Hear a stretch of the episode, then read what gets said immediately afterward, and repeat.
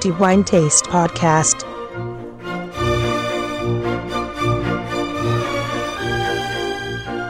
Benvenuti al nuovo episodio del podcast di, di, Wine Taste. Questa è la prima puntata per l'anno 2015. Torniamo a parlare di degustazione sensoriale dei vini. Antonello Biancalana vi dà il benvenuto e rinnova i suoi auguri per il 2015 a tutti voi, auspicando che anche quest'anno sia assolutamente ricco di grandi vini, straordinari vini, sempre di qualità possibilmente.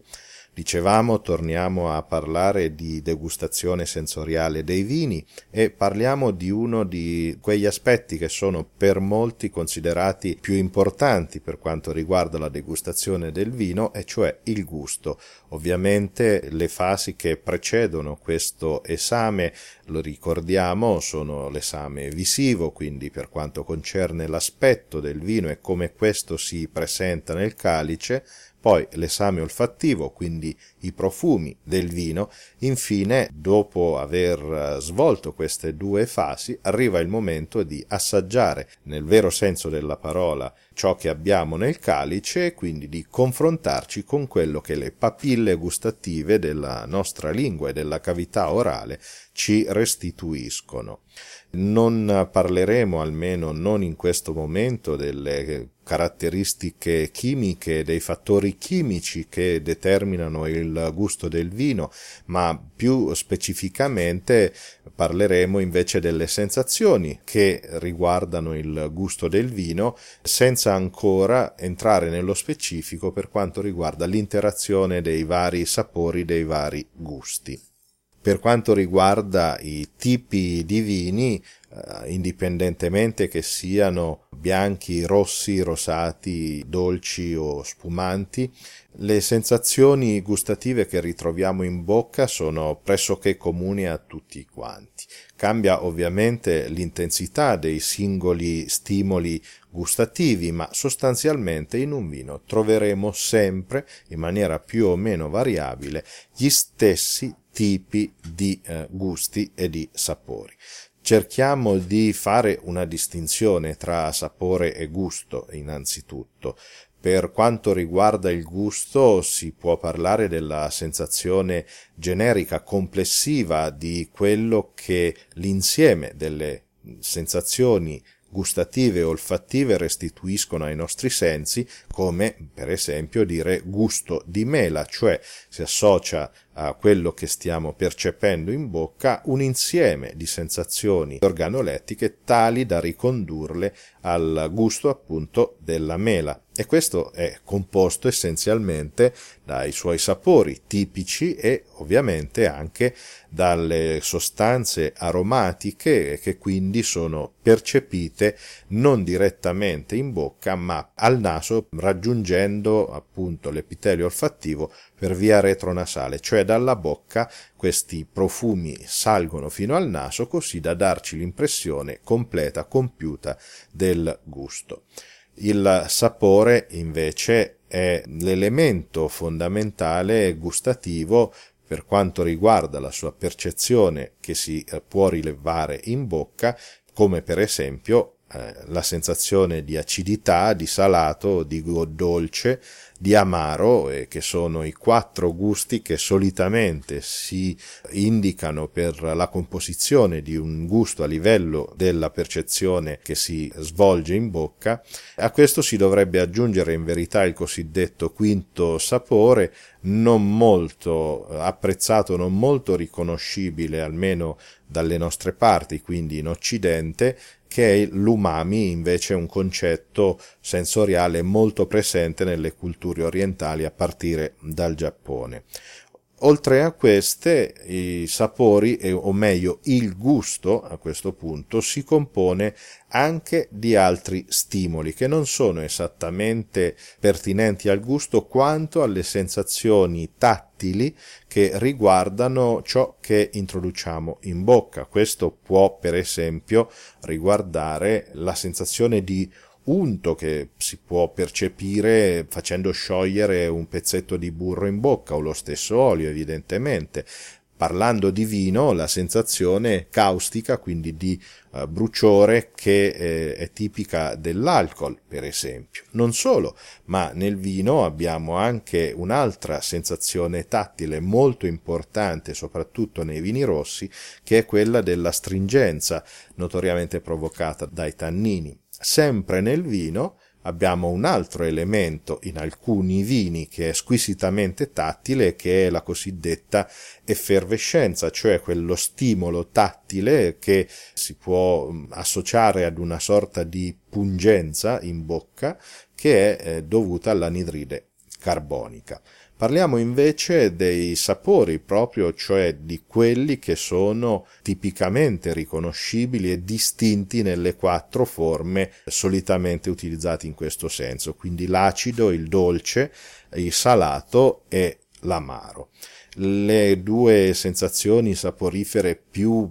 presenti più tipiche del vino restano l'acido e il dolce, questo in qualunque vino, in uh, intensità variabili e diverse, ma li ritroveremo comunque in tutti i vini. L'acidità soprattutto, che è un fattore pressoché imprescindibile dal vino stesso, ricordando che la sensazione di acidità che si produce nel vino è eh, contribuita dalla presenza dell'acido tartarico prevalentemente, che è l'acido dell'uva, quindi è proprio tipico dell'uva, al quale si possono aggiungere l'acido malico, soprattutto nei vini bianchi, nei vini rossi, sovente per effetto della cosiddetta fermentazione malolattica viene trasformato in eh, acido lattico, troviamo poi anche l'acido citrico, che è poi l'acido che ritroviamo anche nel limone, negli agrumi, talvolta l'acido succinico e infine anche un acido che a volte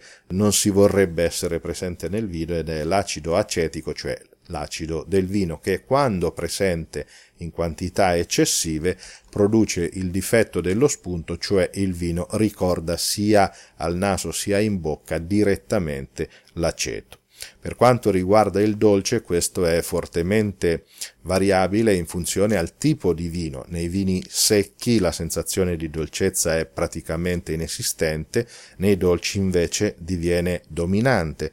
Tra gli zuccheri che troviamo principalmente nel vino sono ovviamente il glucosio e il fruttosio, entrambi provenienti dall'uva, e questi vengono poi demoliti dai lieviti per mezzo della fermentazione alcolica e produrre appunto alcol etilico. L'alcol etilico è una sostanza che produce sia una sensazione tattile, quindi la sensazione di bruciore, ma se si assaggia in verità l'alcol etilico e subito dopo lo shock, per così dire, caustico del bruciore che questo produce in bocca, ci si accorgerà che l'alcol ha in verità un sapore molto specifico, Prima di tutto si può eh, percepire una certa dolcezza, l'alcol etilico non è altro che la trasformazione dello zucchero, quindi ha una certa tendenza dolciastra e anche una certa morbidezza per quanto la eh, sensazione di secchezza dovuta appunto all'alcol etilico è piuttosto pronunciata.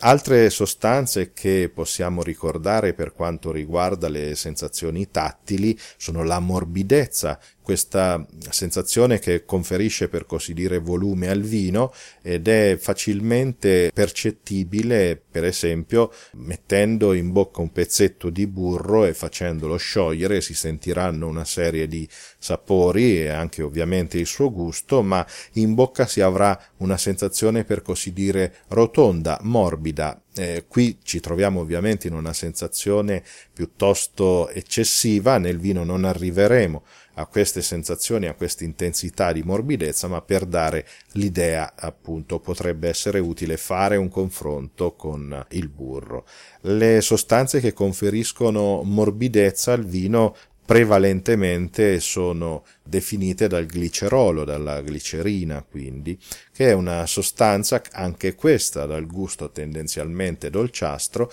ed ha un volume piuttosto importante tanto da conferire al vino una certa morbidezza. Non è l'unica sostanza che è responsabile della morbidezza, ce ne sono altre ovviamente, ma diciamo che questa è probabilmente la più importante. Infine, eh, i composti aromatici, cioè quello che si percepisce al naso e che ci consente di riconoscere il eh, profumo della violetta o della prugna o di altri frutti, li ritroviamo anche in bocca e grazie alla loro caratteristica di essere volatili attraverso il, la parte posteriore della bocca, quindi per via retronasale più correttamente detto, vengono percepiti al naso e quindi ci restituiscono un gusto completo del vino che è l'unione di tutte queste sensazioni saporifere più il suo profumo che si unisce quindi a questi sapori restituendo il gusto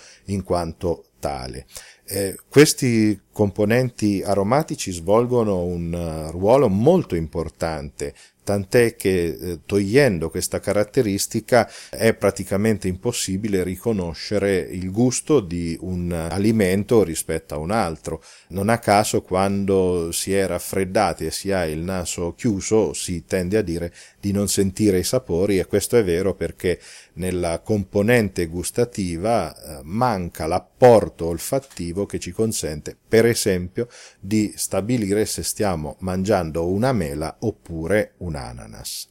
La discussione del gusto del vino è veramente molto lunga, qui ci fermiamo, i miei dieci minuti sono già trascorsi purtroppo, ma riprenderemo le singole caratteristiche del gusto del vino così da capire anche come interagiscono fra loro. Ed è molto importante questo per comprendere un concetto fondamentale della qualità del vino che è poi l'equilibrio mi fermo qui, rinnovo l'appuntamento ovviamente al prossimo episodio del podcast di The Wine Taste. Per il momento è tutto, non mi resta che salutarvi tutti e augurare a tutti, come di consueto, buon vino in moderazione, che sia sempre di qualità.